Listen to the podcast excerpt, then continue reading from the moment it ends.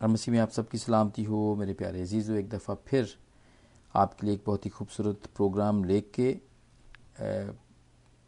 जिसका उनवान होगा, टॉपिक होगा, बाइबल में दुआ करने वाले लोग जो हमारे लिए रोल मॉडल बने, जिनसे हम सीखते हैं या सीख सकते हैं, वो लेके sister Ruth Samuel Gujarat, Pakistan से और आदिल आपके साथ, रेडियो हमदसना पे, हम दोनों मौजूद हैं।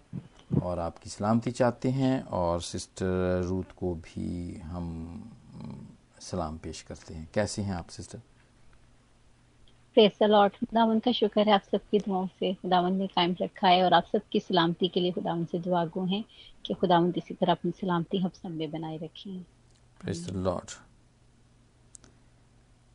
अच्छा आज हम कर रहे हैं वो लोग जैसा कि मैंने पहले कहा जो हमारे लिए रोल मॉडल बने बाइबल के अंदर, जिनसे हम दुआ करना सीख सकते हैं। और वैसे तो सारी ही बाइबल दुआओं से, दुआ करने वाले लोगों से भरी है, क्योंकि ये कनेक्शन है बिटवीन इंसानों के और खुदावंद के। यहाँ पे हमें बाइबल के अंदर बताया गया है लोगों का, और वो दुआ के ज़रिए से ही होता है। लेकिन हम आज उन लोगों, हम कोशिश करेंगे कि उन लोगों का ज़िक्र करें, जो कम जिन, जिनके बारे में कम कहा जाता है या सुना जाता है, हम कोशिश करेंगे उन लोगों का ज़िक्र भी इसमें करें। और बड़े मुख्तसर तौर पे हम देख रहे हैं क्योंकि ये बहुत बड़ा सब्जेक्ट है, बहुत सारी बातें इसके बारे में टॉक या पैगाम हो, हैं और हो भी सकते हैं, लेकिन हम इसको मुख्तसर तौर पे आज करेंगे, ताकि आप सबको बरकत मिले। तो जी सिस्टर, कहाँ से, कौन से ऑर्डर से आज स्टार्ट करना चाहेंगी आप, इस टॉपिक को? जी आ, हम इसको एज यूजल जैसे हम करते हैं पुराने अहदनामा से नए अहदनामा की तरफ़ बढ़ेंगे। हाँ जी। और वहाँ से हम देखेंगे कि किस किस तरह से बहुत सी ऐसी पर्सनैलिटीज है जिनका ज़िक्र बार बार हुआ और बहुत से ऐसे लोग हैं जिनका बार बार ज़िक्र नहीं हुआ। तो हम मोस्टली उनके बारे में हम यहाँ पर सीखेंगे जिनका ज़िक्र दुआ को लेकर कम है। कि इस टॉपिक का चूँकि आज का हमारा दुआ करने वाले लोग ऐसे लोग जिन्होंने खुदाउन से दुआ की तो जिनका ज़िक्र बाइबल में हमें कुछ कम मिलता है हम उनके बारे में भी आज कुछ बात करेंगे। ज़बरदस्त। तो सबसे पहले जी सबसे पहले हम शुरू करते हैं कि दुआ के बारे में कि दुआ सबसे पहले कहाँ कब की गई कब इसका आगाज़ हुआ रिवाज कब पड़ा? और ये हमारे हर चीज़ का एक रिवाज है ना हमारे हाँ माशरे के अंदर और हम उसको बहुत फॉलो करते हैं। तो दुआ करने के रिवाज कब हाँ जी कब पड़ा? आपके पास क्या इन्फॉर्मेशन है तो ये पैदाइश है। हाँ जी।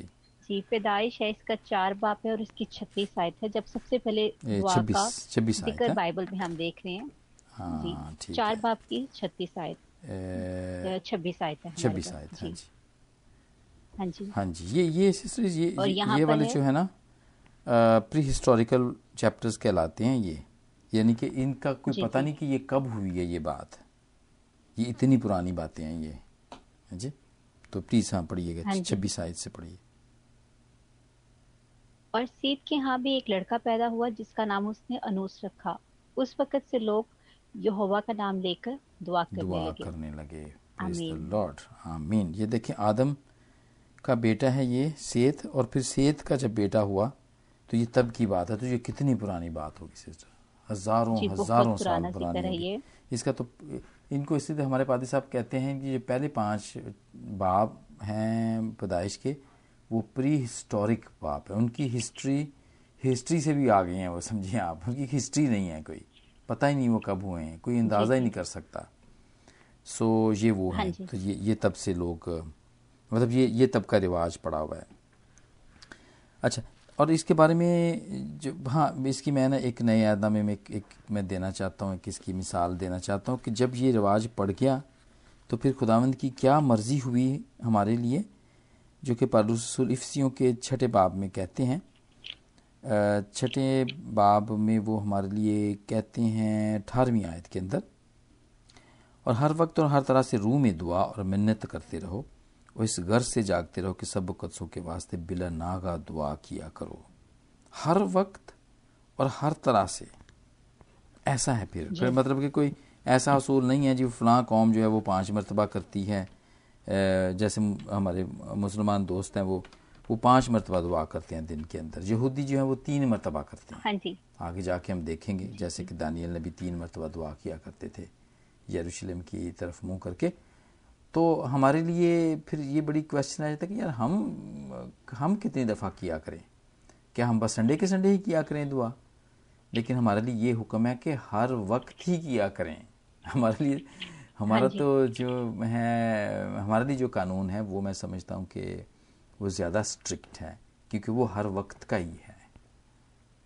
जी। और हर वक्त दुआ में शुक्रगुजारी मिन्नत और शुक्रगुजारी। मिन्नत भी करनी है यानी रिक्वेस्ट करनी है मिन्नत के यहाँ पर ये है कि वो कहते हैं ना तेरी मिन्नत करने यार साढ़े लिए काम कर दे तेरी मिन्नत करने दरखास्त है ये एक। जी तो ये है ये असूल जब पढ़ गया ये दुआ करने का पैदाइश के चौथे बाब में तो उसके बाद ये हो गया कि कब कब लेके हम दुआ करें तो यहाँ पर हुक्म ये है कि हर वक्त ही दुआ करें हम। हाँ जी। सॉरी मैंने इंटरप्ट किया। आपको। चलिए आगे चलते हैं फिर और इसके बाद। जी इसके अलावा तो आ, सबसे ज़्यादा जो ज़िक्र हमें मिलता है इस चीज़ का दुआ का डिफरेंट तरह से इसके हैं जिस तरह से एक है तरीका दुआ करना एक है मिन्नत मानना और एक खुदा से डायरेक्टली क्योंकि पुराने हसनामे में जो हम ज़िक्र देखते हैं कि जो जितने भी नबी थे वो खुदा से डायरेक्टली बात भी करते थे। तो ये एक तरह से डिफरेंट डिफरेंट तरीके थे कनेक्ट होने के लेकिन उसमें जो सबसे ज़्यादा जो इंसान का है वो खुदावन से फरियाद करना और खुदावन के हजूर आना इसको हम इसको कह सकते हैं प्रे को एक रूप में और जिसका हमें बाइबल में ज़िक्र डिफरेंट तरह से मिलता है लेकिन जो सिर्फ़ स्पेसिफिक प्रे का वर्ड है और दुआ का है तो उसका अगर हम बाइबल में उसका एक अदाद शुमार निकाले तो वो उसमें 132 टाइम इस दुआ का ज़िक्र है। जो खुदावन के लोगों ने खुदावन से की यानी कि जिस तरह से जैसे मैंने भी बताया डिफरेंट तरीके हाँ से कम्युनिकेट होते थे दुआ में। हाँ तो जो। इसमें स्पेसिफिक दुआ है जो हम जिसका भी ज़िक्र देख रहे हैं वो इस तरह से है कि वो 132 टाइम उसका ज़िक्र आया है। और इसी तरह हम देखते हैं हाजरा के बारे में हाँ कि उसने भी जब वो अपनी लोंडी के यानी पूरा वाक्य उसका हमें मिल अपनी मालकन मालकन से भागी थी वो। जी जी। सोलह बाब में के पास से भागे हैं। जी सोलह बाब पैदाइश सोलह बाब में उनका ज़िक्र मिलता है। तो वो भी खुदावन से कनेक्ट कर रही हैं खुदावन से बात हो रही है उनकी। और खुदावन जो है वो उनका उनकी जो मुश्किल है मुसीबत है उसके देखकर उसको जवाब देते हैं। वो हमारे पास है सोलह बाब की तेरह आयत। और उसमें लिखा है और हाजरा ने खुदावन का जिससे उसने बातें की अताएल रोई नाम रखा। यानी ए खुदा तू बसीर है, है। क्योंकि हाँ जी। तूने क्योंकि उसने कहा, कहा उससे कहा। हाँ उस उसने कहा क्या मैंने ये भी अपने देखने जी जी। हाँ जी क्या मैंने यहाँ भी अपने देखने वाले को जाते हुए देखा? है जी। अमीन तो ये ये बसीर है। यहाँ पर उसने आ, खुदा को बसीर कहा है। यानी कि देखने वाला कहा है कि तू देखता है मुसीबतों को देखता है परेशानियों को देखता है तू। तुझे नज़र आती हाँ हैं। तो आ, मतलब ये ये है। बा, बात है तो बात करना ही। दुआ तो है ही बात करना लेकिन ख़ास बात करना आ, ख़ास किसी शख्सियत से बात करना। जी। जो कि हम हमारे लिए तो ख़ास खुदावंद ही है जिससे हम दुआ करते हैं। तो ये है। चलो ये हाजरा की दुआ थी जो कि मैं समझता हूँ कि इसका ज़िक्र बड़ा कम किया गया और लेकिन हमने इसका ज़िक्र किया है। कि हाजरा का ये क्योंकि बरकत हम हम हमारे लिए ज़्यादातर अहमियत बरकत के फर्जंद हैं। जैसे हम हमारा ईदा है और हम उसी के ऊपर हैं कि इजहाक बरकत के फर्जंद है तो उनको लेकर ही हम दुआ का जब भी ज़िक्र यानी कि इब्राहिम की बरकत का जो मालिक है वो इजहाक को ही समझते हैं। और ये वजह से उसका इतना ज़िक्र नहीं है लेकिन उसने भी क्योंकि खुदावन से रबता किया उसने इस तरह से खुदावन से रबता किया और खुदावन से बात कर फिर खुदावन ने उसकी सुनी भी। हाँ उसकी जो मुश्किल है अगर हम सोलवा बाप सारा देखें तो उसमें उसकी हिस्ट्री मिल जाती है कि किस तरह उसको उनकी मुश्किल से निकाला गया। हाँ हाँ जी बिल्कुल बिल्कुल। उसको उसमें बरकत भी दी गई। हालाँकि ये हाँ बरकत के फर्जंद नहीं थे लेकिन खुदाम की तरफ़ से फिर भी इनको बरकत मिली हुई है। हाजरा की की आर औलाद को। हाँ जी। चलिए आगे बढ़ते हैं और पैदाइश के अंदर ही खरूज के अंदर चले जाते हैं। एक है मूसा की दो की दुआ है और वो है खरूज के पंद्रह पंद्रह बाब की पच्चीसवीं से। पच्चीसवीं आयत में। होता क्या है यहाँ पर? अ, कि वो जा रहे हैं। हाँ जी हाँ जी बताइए। जी। आ, यहाँ पर भी एक वाक्य है ज़िक्र है उसी तरह। तो यहाँ पर जो हम स्पेसिफिक आयत है अधवा से रिलेटेड हम पहले वो देखेंगे। उसने खुदावन से फरियाद की। खुदावन ने उसे एक पेड़ दिखाया। जब, जिसे जब उसने पानी में डाला तो पानी मीठा हो गया। वही खुदावन ने उनके लिए एक आयन और शरीयत बनाई और वही ये कहकर उनकी आजमाइश की। आमीन। ये आगे से वो है, खुदावन से बात उन्होंने किया, लेकिन एक पूरा वाक्य अगर हम इसे पढ़ें तो ये था कि कड़वा पानी था। हाँ वो बैराकुलजम जब को जब उन्होंने क्रॉस कर लिया है ना तो आगे एक और है हाँ एक बियाबान में वो आए हैं और वहाँ पे वो तीन दिन तक उनको कोई पानी नहीं मिला वहाँ पे और उन्होंने बुड़बुड़ाना शुरू किया ना लोगों ने वहाँ पे। तो फिर उसने खुदावन से फरियाद की। हाँ जी पच्चीसवीं आयत में है उसने खुदावन से फरियाद की और खुदावन ने उसे एक पेड़ दिखाया जिसे जब उसने पानी में डाला तो पानी मीठा हो गया। हाँ जी। जी जी। तो हाँ। तो खुदा तो मर्द खुदा मूसा ने खुदावन से यहाँ पर फरियाद की देखें दुआ की राइट तो ये हुआ। वैसे तो खुदा खुद ही उनसे बात किया करते थे रूबरू बात किया करते थे लेकिन यहाँ पर जो है ना वो आउट ऑफ़ द आवर्स जो होती है ना मैं समझता हूँ वो वो फिर मर्द खुदा मूसा ने बात की खुदा से। हाँ जी। हाँ जी। क्योंकि एक खास वक्त था ना जिसमें खुदावंद उनसे बात किया करते थे मूसा से बात किया करते थे। खैमा इज्तमा के बाहर। और वो आग का सतून था और बादल का सतून था और बादल का बादल हुआ करता था वहाँ से वो बात हुआ करती थी। लेकिन ये ये ये ये बात ये उन बातों से अलग बात है। आई मीन ये उस वक्त की बात नहीं है। ये ख़ास तौर पे मूसा ने खुदावंद से फरियाद की और फिर उन्होंने इसको पेड़ दिखाया और ये दुआ को सुना गया विच इज़ ग्रेट हाँ जी। जी। अच्छा फिर ये ए, हाँ जी बताइए। हम इसी सिलसिले को आगे बढ़ा रहे थे दुआओं का सिलसिला ही कि कब कब दुआओं की ज़रूरत पड़ी और पहले तो खुदा उनकी वैसे मुश्किल जैसे आपने भी बताया खुदा उन तो जानते थे आगे क्या क्या पेश आने वाले थे लेकिन जो हमें शायद दुआ का ज़िक्र मिलता है उससे हमें ये भी एक मिलती है कि इंसान अपने मुश्किल में मुसीबत में जब वो फील करे वो तब भी खुदा को पुकार सकता हाँ। है जी हाँ जी। जैसे मूसा खुदा मूसा के तो हर वक्त साथ थे हाँ लेकिन फिर भी जब उन्होंने फील किया मुश्किल में कि अब हम क्या कर सकते हैं और वो सब लोग मूसा के को कह रहे या पानी कड़वाए क्या करे तो उन्होंने फिर खुदावन से मिन्नत की दुआ की। तो मुश्किल में भी खुदावन को जब भी पुकारे खुदावन हमें जवाब देता है। हाँ नहीं जवाब तो दे देता है वो। ऐसी बात नहीं है लेकिन कभी कभी वो दुआ को कबूल नहीं भी करता वो। जी। हाँ हर दफ़ा आपको ज़रूरी नहीं है कि अब आप हम दुआ करें तो वो कबूल कर ही ले।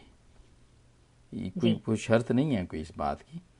और अ, क्या है हवाला आपके पास इसका? क्योंकि वो मर्द आ, खुदा मूसा की भी उन्होंने।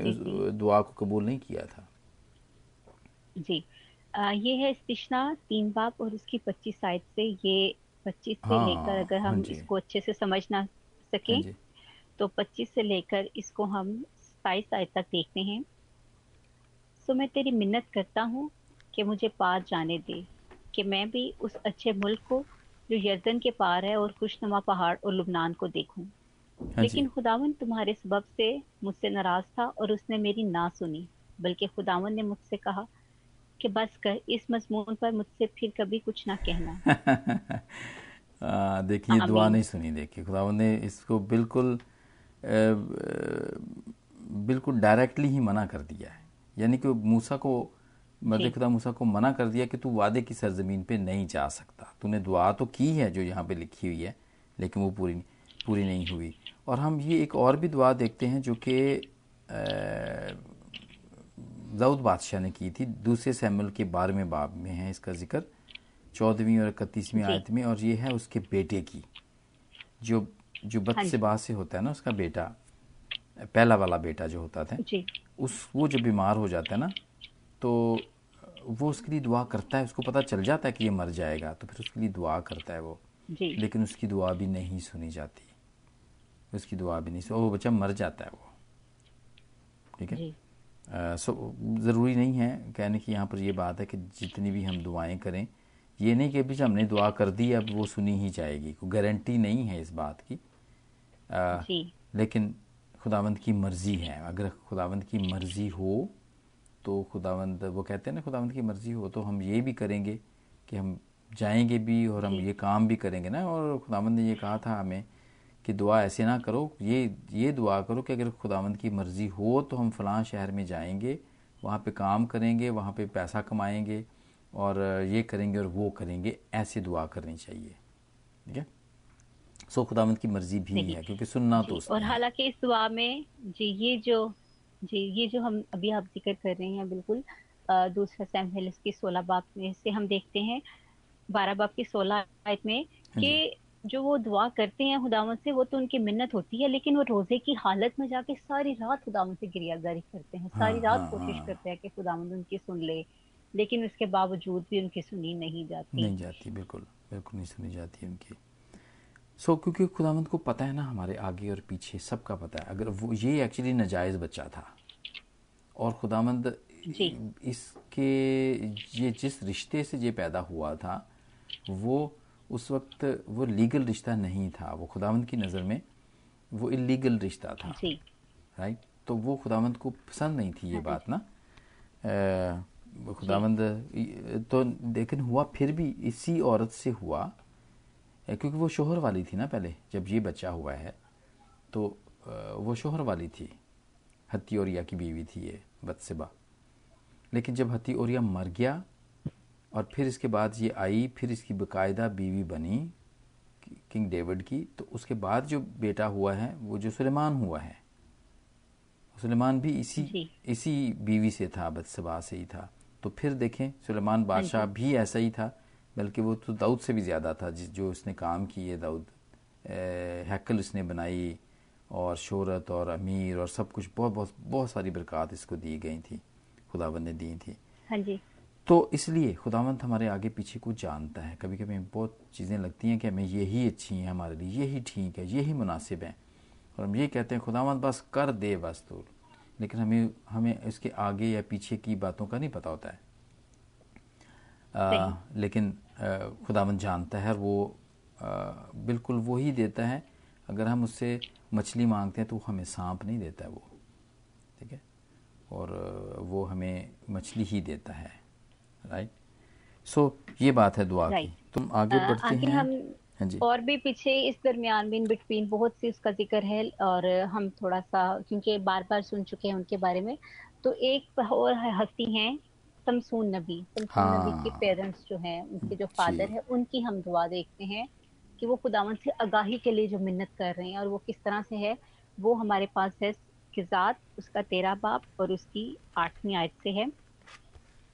आठ आयत से है हाँ तब मनोहा ने खुदावन से दरखास्त की और कहा ए मेरे मालिक मैं तेरी मिन्नत करता हूँ कि वो मरते हुआ जिसे तूने भेजा था। हमारे पास फिर आए और हमको सिखाए कि हम उस लड़के से जो पैदा होने को है क्या करें। आमीन। आमीन आमीन तो आमीन। ये जो इनकी दुआ है ये खुदावन से जब उनको खुदावन की तरफ़ से फरिश्ता आकर बता देता है कि आपका जो एक बेटा होने वाला है और वो शमसून नबी के बारे में उनको सब कुछ गाइड कर देता है कि ये खुदा की तरफ़ से होगा और आपने इनको किन चीज़ों से परहेज करवाना है सब कुछ करवाना है और वो फरिश्ता चला जाता है तो वो क्या होता है? उसके बाद फिर उस दोबारा खुदावन से मिन्नत करते हैं खुदावन क्योंकि वो उस वक्त नहीं जान पाते हाँ कि ये फरिश्ता है या इस हाँ तरह से हम हाँ तक मैसेज आया था। लेकिन जब उन्हें तो वो फिर खुदावन से मिन्नत कर रहे हैं कि खुदावन हमें और सिखाया जाए कि हम उस लड़के की परवरिश कैसे करें? खुदावन से मदद के लिए खुदावन से तरीका का सीखने के लिए खुदावन से वो दुआ कर रहे हैं अपने बेटे के लिए। जी प्लीज़ लॉर्ड और ये ये मतलब एक दफ़ा आता है तो वो फिर कंफर्म के लिए फिर कहते हैं कि नहीं वो फिर दोबारा आए। और फिर खुदावंद फिर दोबारा भेजता है उसके उस फरिश्ते को। और फिर वो बताता है कि इस इसके इसका लड़के का तौर तरीका कैसा होना चाहिए। है जी? ए, और वो जो चीज़ जो। ताक से पैदा होती है ना खाए और मैं या नशे की चीज़ ना पी और ना कोई नापाक चीज़ खाए और जो कुछ मैंने उसे हुक्म दिया ये उसे माने। यानी उसके सर के बाल के भी काटने के लिए उसको कहा गया था कि वो ना काटे पूरी ज़िंदगी। लेकिन फिर वो आगे जाके बहुत सारी होती हैं बातें जो फिर वो नहीं मानता। वो अपनी अपनी जो मिन्नत की हुई होती है मानी होती है मिन्नत मानी होती है वो उस पर कायम नहीं रहता। तो फिर जब कायम नहीं रहता तो फिर वो पाकरू से जुदा हो जाता है। वो फिर आगे से उनका हम पूरा हवाला उसका देखते हैं। कि जब वो पूरी ताकत में समसून बादशाह जो हैं वो आ जाते हैं। जब जैसे कि हम जानते हैं कोई एक दिलावर बंदे थे उन्होंने बहुत जोरावरी से काम किया और खुदा ने अपने वादे के मुताबिक उन्हें सब कुछ बख्शा। हाँ जी हाँ जी हाँ जी हाँ जी। लेकिन जब वो फिर नहीं वो बता देते हैं कि मेरे बालों की लटें जो है ना वो नहीं काटी हुई हैं। दलैला को बता देते हैं तो वो फिर काट देती है ये पकड़ा जाता है इनको अंधा कर दिया जाता है। और फिर इसके आहिस्ता आहिस्ता बाल फिर बढ़ना शुरू हो जाते हैं। और फिर एक और दुआ है ये जो करती हैं। और हाँ ये दुआ है आखिर में जो सैमुल खुद करता है वो है? हाँ जी। और करते हैं। हाँ जी हाँ जी वो खुद करते हैं और वो खुदावन से हाँ, कहते हैं कि बस तो बाप की 28 आयत में। हाँ जी, जी, जी, जी, मिल सकता हैं। आपके पास खुला हुआ है? हाँ जी मेरे पास खुल गया। हाँ हाँ जी चलो आप आप पढ़े।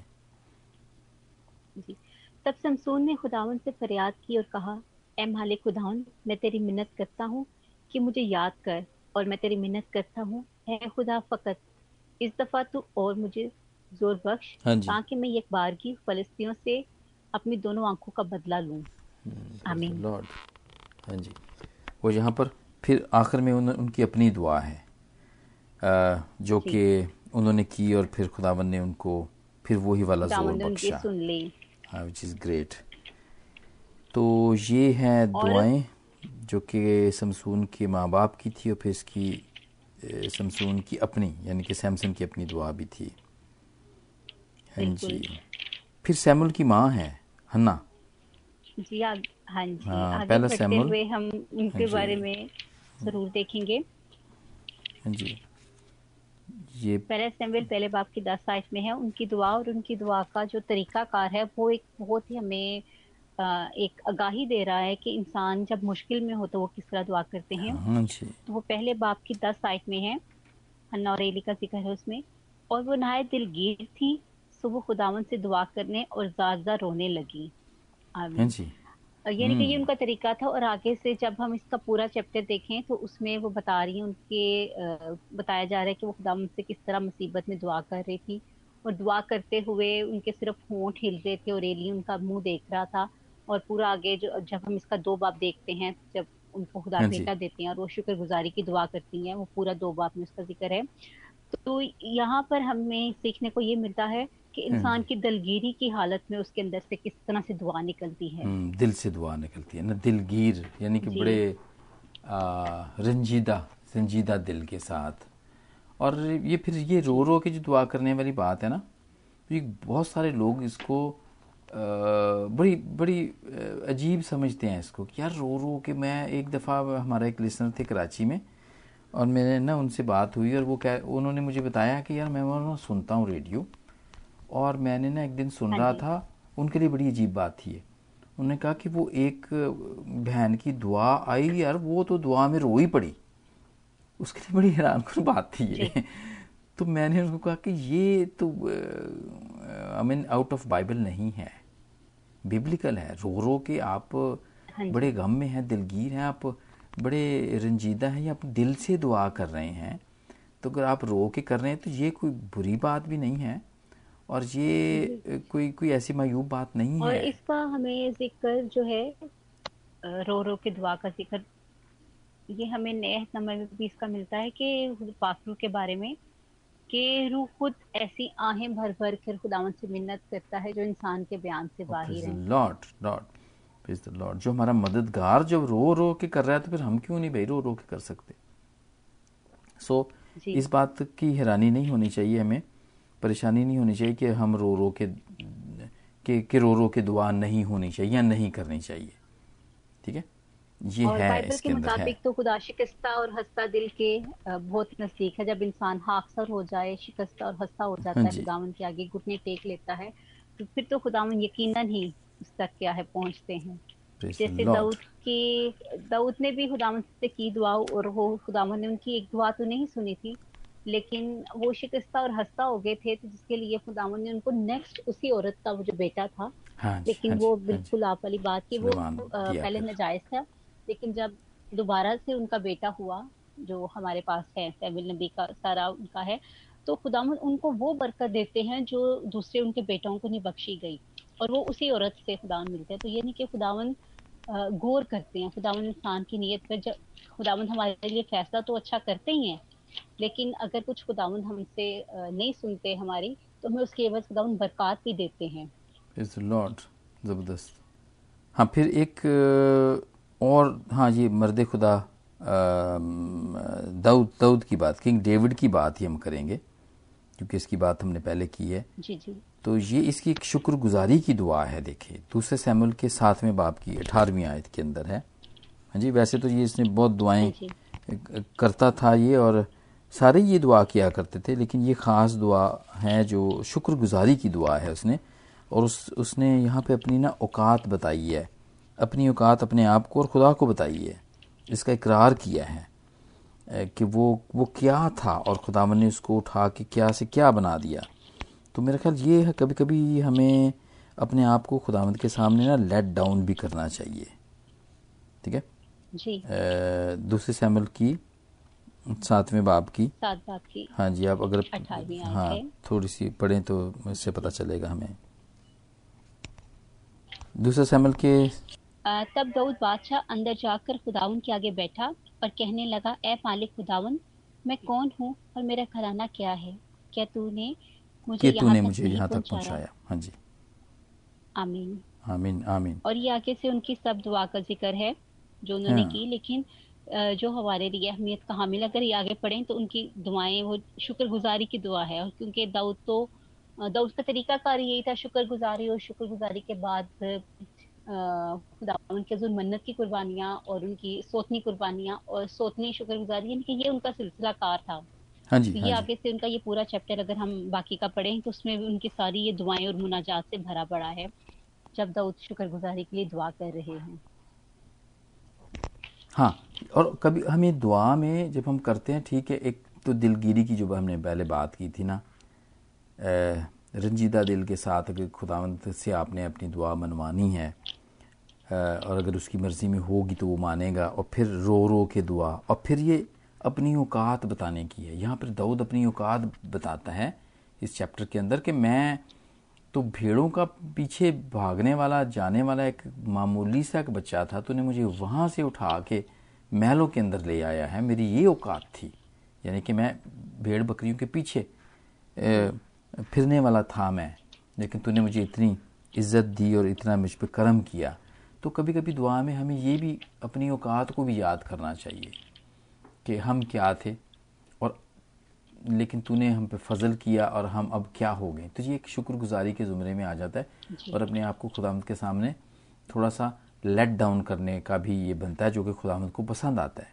वो जो खुद ही का इनकार करने वाली बात है ना वो यही है कि हम अपने आप को बहुत कुछ ना समझे हम। जब दुआ करें तो खुदा ने एक मिसाल दी थी ना कि फरीसी वो आया आगे आया और वो हैकल के आगे जाके हाथ उठा के ज़ोर ज़ोर से दुआ करने का मैं दया यकी देता हूँ जी मैं इतने रोज़े रखता हूँ हफ़्ते के अंदर और मैं ये करता हूँ और वो करता हूँ मैं। लेकिन वो जो एक टैक्स कलेक्टर था जो आया वो वो उसने ये भी ना चाहा कि वो नज़र उठा के हैकल में सामने देखे और वो वहीं से दुआ कर रहा था कि मैं इस लायक नहीं हूँ खुदावंत तो खुदावंत को उसकी दुआ पसंद आई थी। जी। जी। तो ये है आप आपकी जो नीयत है वो खुदामंद को ऊँचा दिखाने के लिए खुदामंद को याद कराने के लिए नहीं होनी चाहिए। तो खुदामंद को ये क्या याद कराएँगे आप? खुदामंद को तो सारी बातों का पता है। खुद पता है उसको तो। तो आप जो है वो अपने आप को नीचा करें और फिर दुआ करें तो खुदामंद ज़रूर दुआओं को सुनता है। तो ये एक बड़ी अच्छी मिसाल थी जो दाऊद की आम दुआ नहीं है शुक्रगुजारी की दुआ थी ये। हाँ जो। यहाँ पर हुई है। हाँ जी। अच्छा चलिए फिर इसके बाद फिर हम इसके बाद हम हाँ दाऊद के बेटे बेटे का ज़िक्र देखते हैं सुलेमान बादशाह का जो कि अपनी उनकी जो एक बहुत मेन दुआ है जिसका ज़िक्र हमें बार बार मिलता है और जिसकी वजह से उनकी सारी खुदामंद उनको सब बख्शा वो हमारे पास है पहला सलातीन में हाँ। तीन पाप है। जी और उसकी तीन बाप में जब उनको रोया हम ये पूरा वाक्य चूँकि जानते हैं उनको रोया आती है और रोया में खुदावंद उनको मिलते हैं और खुदावंद से वो बात करते हैं। तो वो है पहला सलादीन उसका तीन बाप उसकी पाँच आयत से लेकर आगे हम देखते हैं। हाँ जी हाँ वो ये लंबी दुआ है काफ़ी काफ़ी ये बड़ी है। जी जी हाँ जी। पाँच से नौ आयत तक है जिसके अंदर वो खुदावन से वो मांगते हैं जिसके बारे में आ, मतलब एक बादशाह को जो खुदावन से जो मांगना चाहिए बिल्कुल एग्जैक्ट वही खुदावन से बात करते हैं। तो ये हम अगर इसका ज़िक्र देखें पहला सला तीन तीन बाप पाँच से नौ आयात जबून में खुदावन रात के वक्त सुलेमान को ख्वाब में दिखाई दिया और खुदा ने कहा कि मांग मैं तुझे क्या दूँ? क्या दूँ? हम्म, हम्म। सुलेमान ने कहा तूने अपने हादिम मेरे बाप दाऊद पर बड़ा एहसान किया। इसीलिए वो तेरे हजूर रास्ती और सदाकत और तेरे साथ सीधे दिल से चलता रहा और तूने उसके वास्ते ये बड़ा एहसान रख छोड़ा था कि तूने उसे एक बेटा अनायत किया जो उसके तख्त पर बैठे जैसा आज के दिन है। हम्म, हाँ और अब खुदावन मेरे खुदा तूने मेरे तूने अपने हादम को मेरे बाप दाऊद की जगह बादशाह बनाया और मैं छोटा लड़का ही हूँ और मुझे बाहर जाने और बथेर में आने का शौर नहीं। hmm, और तेरा हादम तेरी कौम के बीच में है जिसे तूने चुन लिया है और वो ऐसी कौम है जो कसरत के बायस न गिनी जा सकती है न शुमार हो सकती है। तो तू अपने हादम को अपनी कौम का इंसाफ करने के लिए समझने वाला दिल अनायत कर ताकि मैं बुरे और भले में इम्तियाज़ कर सकूँ। क्योंकि तेरी इस बड़ी कौम का इंसाफ कौन कर सकता है? आमीन। आमीन आमीन। और खुदामद को ये बात पसंद आई है दसवीं आयत में है और ये हाँ बात खुदामद को पसंद आई हाँ। जी। कि उसने जो मांगी तो उसने उसको वो जो नहीं भी मांगा था उसने वो भी दे दिया उसको। Praise the Lord for this जी। बड़ी ज़बरदस्त है ये। ये ये बात है ये। और ये अगर हम इसकी इसी की बारहवीं आयत में देखें वहाँ पे लिखा है सो देख मैंने तेरी दरखास्त के मुताबिक किया। मैंने एक आकिल और समझने वाला दिल तुझको बख्शा। ऐसा कि तेरी मानिद ना तो कोई तुझसे पहले हुआ और ना कोई तेरे बाद में तुझसा बर्पा होगा। आमीन। यानी कि ये खुदावन का वादा उनको खुदावन ने सबसे सरफराज कर दिया। और ये उसी वक्त ही खुदा ने दुआ सुन के साथ ही उसका जवाब उन्हें बख्श दिया। हाँ और ये, ये यानी कि खुदावन का कोल ऐसा कहना कि तेरी माने ना कोई पहले था और ना फिर होगा इनके सब ब्लेसिंग सब बरकत खुदावन ने अपने हाँ बेटे में अपने दाऊद के बेटे सुलेमान में भर दी। और आखिर इसका ज़िक्र है कि किस किस तरह उन्होंने खुदावन ने उनसे और बात की और वो उठकर उस ख्वाब का ज़िक्र करते हैं। हाँ तो ये जो है एट अ टाइम जो खुदावन की तरफ़ से उनको दुआ का जवाब मिल गया। हाँ जी ये हमारे लिए हाँ बहुत सीखने की बात है। हाँ जी और इसमें इसमें दो बातें हैं। उन्होंने खुदावन के लिए हाँ जी हाँ जी। एक एक तो इसमें शुक्रगुजारी भी है सुलेमान की दुआ में कि तूने मुझे सब कुछ तो दिया हुआ है। वैसे भी वो बादशाह का तो बेटा था वो उसको क्या ज़रूरत थी? ठीक है? जी। गरीब गुरबा वाली दुआ नहीं थी वो लेकिन जो खास ज़रूरत थी ना टू दी पॉइंट वो उसने मांगी थी कि मुझे अकल दानिश दे कि मैं इनका इंसाफ कर सकूँ। तो ये खुदावंत को पसंद आई बात ये वाली। ठीक है? क्योंकि हमारा तो खुदावन की बख्शिश जी, जी खुदावन की बख्शिश को तो हम जानते हैं। जो हाँ चीज़ जो चीज़ खुदावन को पसंद आती है खुदावन फिर निमतों से और बरकत से नवाते हैं। हम्म, तो खुदावन को उनकी वो दुआ के खुदावन ने उनको वो सिला दिया जो आज तक किसी के पास नहीं नहीं है इस जैसा बादशाह हुआ ही नहीं है कोई भी। पूरी दुनिया के अंदर नहीं हुआ है। इतनी समझ इतनी अकल इतनी दौलत ये ये सब चीज़ें नहीं थी किसी के पास भी नहीं थी। अच्छा। दिस इज़ ग्रेट तो और फिर इसी हाँ जी। जी इसी तरह सुलेमान के हम आगे उनकी वाकयात में और उनके जो उनके उन, उनका जो टारगेट था और जो उन्होंने खुदावन से मांगा था खुदावन ने वो तो बख्शा और उनके दिल में ख्वाहिश थी खुदावन की हैकल बनाने की। हाँ, तो वो उन्होंने अपनी ज़िंदगी में वो पूरी की क्योंकि इससे पहले खुदावन के लिए घर नहीं था। और उन्होंने हम्म, खुदावन हाँ से दाऊद बादशाह ने मांगा था कि खुदावन मैं तेरे लिए घर बनाना चाहता हूँ। खुदावन ने कहा था तू तो नहीं मगर तेरा बेटा ये मेरे लिए काम करेगा। तो खुदावन ने सुलेमान को पसंद किया और उनके दौर में था। तो अगर हम ये देखें यहाँ पर हमारे पास है पहला सलातीन उसका आठ बाप है।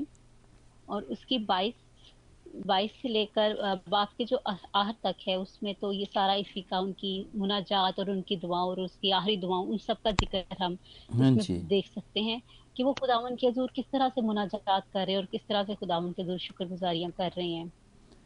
हाँ जी बिल्कुल। और, खुदावंद का वो फिर वही वाली बात आ जाती है ना कि किस दुआ में खुदावंद की क्या मर्ज़ी होती है कि कौन क्या करेगा? ये उसका फैसला है। हमारा नहीं है कि हम कहें जी हमने इसराइल को कायम भी कर दिया जैसे कि दाऊद बादशाह समझता था बड़ी थी डिस्टर्ब उनकी नेशन थी तो वो एक प्लेटफॉर्म के ऊपर लेकर आते हैं सारे दुश्मनों से निजात भी पाते हैं वो। तो फिर फिर वो ये भी कहे कि मैं खुदावंत का घर भी मैं बना लूँ लेकिन खुदावंत जानता था कि कौन से हाथ जो हैं वो उसके घर को बना सकते हैं और कौन से हाथ जो है वो बनाने वाले नहीं हैं। सो so, बहुत सारी बातें खुदा को पता होती हैं। इसका निचोड़ ये है विच इज़ ग्रेट ठीक। है? तो चलें इसके बाद कौन सी शख्सियत है जिनसे हम दुआ करना सीख सकते हैं? आ, हम जो एक और दुआ है और वो बहुत जब उसके बारे में सोचते हैं उस नबी जिसका हम ज़िक्र कर रहे हैं कि वो खुदावन से पॉजिटिव और नेगेटिव दोनों वे में खुदावन से जो कहते थे खुदावन उनके लिए वो कहते थे और वो है एलिया नबी। हाँ, और एलिया जी एलिया ने खुदावन से जो जो, जो भी दुआ की खुदावन उसमें सुनी और जो उनकी सबसे मशहूर ये है कि तीन दिन तक उन्होंने दुआ की और बारिश ना हुई। और इसका ज़िक्र हम हाँ देखते हैं एलिया, एलिया। का पहला सलातीन में। हाँ जी एलिया भी हमारा हम तबीयत इंसान था ना? हाँ जी। जी बिल्कुल उनके बारे में इस तरह लिखा हुआ है। खत में लिखा हुआ है हाँ जी। हाँ जी एलिया भी हमारा पहला सलातीन उसका हाँ जी। सत्रह से उन्नीस आयात ये तो उनके पे मुश्तमिल है। लेकिन इसमें सबसे पहले ये था कि खुश्क साली का ऐलान जब वो करते हैं और तीन दिन तक आ, वो खुदावन के हजूर दुआ करते हैं और वहाँ पर इतने अरसा बारिश नहीं होती। हम्म हाँ जी। हाँ ठीक है। तो ये उसके बाद फिर वही लोग वही लोग जी जी वही लोग जब फिर अपने गुनाहों से उनकी जिस वजह से वो बारिश को रोकते हैं और वही दोबारा आके मिन्नत करते हैं कि नहीं अब बहुत हो गया हमें सजा मिल गई है। फिर वही कहते हैं और फिर एलिया नबी दोबारा से घुटनों पर आकर दुआ करते हैं तो उन लोगों के लिए बारिश हो जाती है। हाँ ये खुश्क खुश्क साली का खात्मा हो जाता है। अठारहवें अठारहवें चैप्टर के आखिर में इस, इसकी बात है ये। जी फोर्टी वन से ये हमें पूरा पैराग्राफ मिलता है।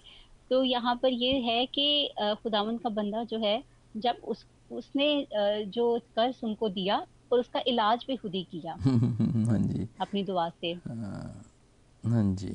बस ये हम्म। ये इसमें मतलब तरीके भी बताए गए हैं हमें। एलिया की दुआ में भी ये कहा गया है। और लेकिन दुआ ज़ाहिर सी बात है दुआ को नबी था खुदावंद का वो। और उसकी बातचीत तो होती ही दुआओं के साथ थी और खुदावंद को इसी तरह बताते थे। और बहुत सारी आजमाइश उसके साथ भी हुई। अच्छा मैं इसके अठारहवें बाप की छब्बीसवीं आयत में पढ़ूँगा जब वो कुर्बान करते हैं ना जब बाल के बाल के जो। देवता बाल के जो पुजारी होते हैं उनके साथ जब मुकाबला हो जाता है ना तो छब्बीसवीं आयत में है सो उन्होंने इस बैल को लेकर जो उनके दिया गया शुमार किया सुबह से दोपहर तक ये बाल से दुआ कर रहे थे वो लोग सुबह से शाम तक करते रहे। लेकिन जब एलिया ने की है ना तो उन्होंने शाम के वक्त में जब उसकी उसका वक्त आया करने का तो उसने छत्तीसवीं आयत में और शाम की कुर्बानी चढ़ाने के वक्त एलिया नबी नज़दीक आया उसने कहा है खुदामद इब्राहिम और जहाक और इसराइल के खुदा आज मालूम हो जाए कि इसराइल में तू ही खुदा है और मैं तेरा बंदा हूँ और मैंने इन सब बातों को तेरे ही हुक्म से किया है। मेरी सुन आए खुदामद मेरी सुन ताकि ये लोग जान जाएँ कि आए खुदामद तू ही खुदा है और तूने फिर इनके दिलों को फेर दिया है। सो ये फिर उसके बाद आग नाजल हुई थी और वो कुर्बानी कबूल हो गई थी। बसम कर दिया था उसने उस कुर्बानी को जो कुर्बान गाह पे रखी हुई थी। तो ये ये एलिया की ये मैं समझता हूँ बड़ी ज़बरदस्त दुआ थी जिसमें खुदा की वडियाई फिर एक दफ़ा वो दोबारा करता है और उसके नाम की को को ऊँचा करता है और खुदावंद फ़ौर उसका जवाब देता है। सो विच इज़ ग्रेट लेकिन आ, हमें अंजील में भी ये मिलता है कि जो यकूब के ख़त उसमें मिलता है हमें कि एलिया भी हमारी हम तबीयत इंसान था जब उसने दुआ की तो फिर आ, फिर बड़ी बारिश हुई। ठीक है दिस इज़ ग्रेट आगे बढ़ेंगे हम और आगे है दानियल। दानियल अपनी कौम के लिए दुआ किया करता था। दानियल से हाँ दानियल तक जाने से पहले एक और बंदे का ज़िक्र हम देखते हैं एक और पर्सनालिटी का। हाँ पहला तवारीख है वो यहूदा की नस्ल से वो है यबेस का ज़िक्र। पहला तवारीख है उसका चार बाप और उसकी दस आयत में ये ये बेस जो थी इनकी हिस्ट्री के बारे में अगर हम मतलब ये देखेंगे वो है तो यकूब की नज़र से और जब वो पैदा हुए थे तो उनकी माँ ने उनको बहुत तकलीफ़ से और गम से जन्म दिया था। अगर हम चार बाप की नौ और दस आयत में देखें और लिखा है वहाँ पर और ये बेस अपने भाइयों से मोजस था और उसकी माँ ने उसका नाम यबेस रखा क्योंकि कहती थी कि मैंने गम के साथ उसे जन्म दिया। और हाँ यबेस ने इसराइल के खुदा से ये दुआ की आ तूने मुझे वाकई बरकत दे और मुझ और मेरी हदूद को बढ़ाए और तेरा हाथ मुझ पर हो और तू मुझे बदी से बचाए ताकि मैं ताकि वो मेरे गम का बायस ना हो। और जो उसने उससे मांगा खुदा ने उससे बख्शा। आमीन। यहाँ पर भी हम देखते हैं कि एक बहुत छोटे लफ्जों में दुआ की गई है खुदावन से और खुदावन से उन्होंने जो मांगा खुदावन ने साथ ही उन्हें बख्शा। क्योंकि उनकी माँ ने उनको गम के साथ जन्म दिया था तो ये वजह से वो चाहते थे कि मेरी वजह से आगे कोई तकलीफ़ कोई गम ना आए और वो खुदावन से बरकत मांगते हैं। खुदावन मुझे बढ़ा और सबसे जो है कि मेरे तेरा हाथ हो मुझ पर और मुझे बदी से बचाना। तो खुदावन और खुदावन से फिर वो जो मांगते हैं क्योंकि इसी की जो आखिरी हिसायत का उसमें है और उसने उससे मांगा खुदा ने उसे बख्शा। कि खुदावन ने उसी वक्त ही अपने बंदा की दुआ को अपने बंदा की दरखास्त को सुन लिया और कबूल कर लिया। लिया। तो कभी कभी हमें हमारी दुआ का जवाब साथ मिल जाता है कभी कभी उसको मिलते हुए वक्त लगता है और कभी कभी हम अपनी सूरत हाल के मुताबिक देखते हैं खुदावन हमारे लिए हाँ जी। काम कर रहे हैं हमें जवाब मिल रहा है।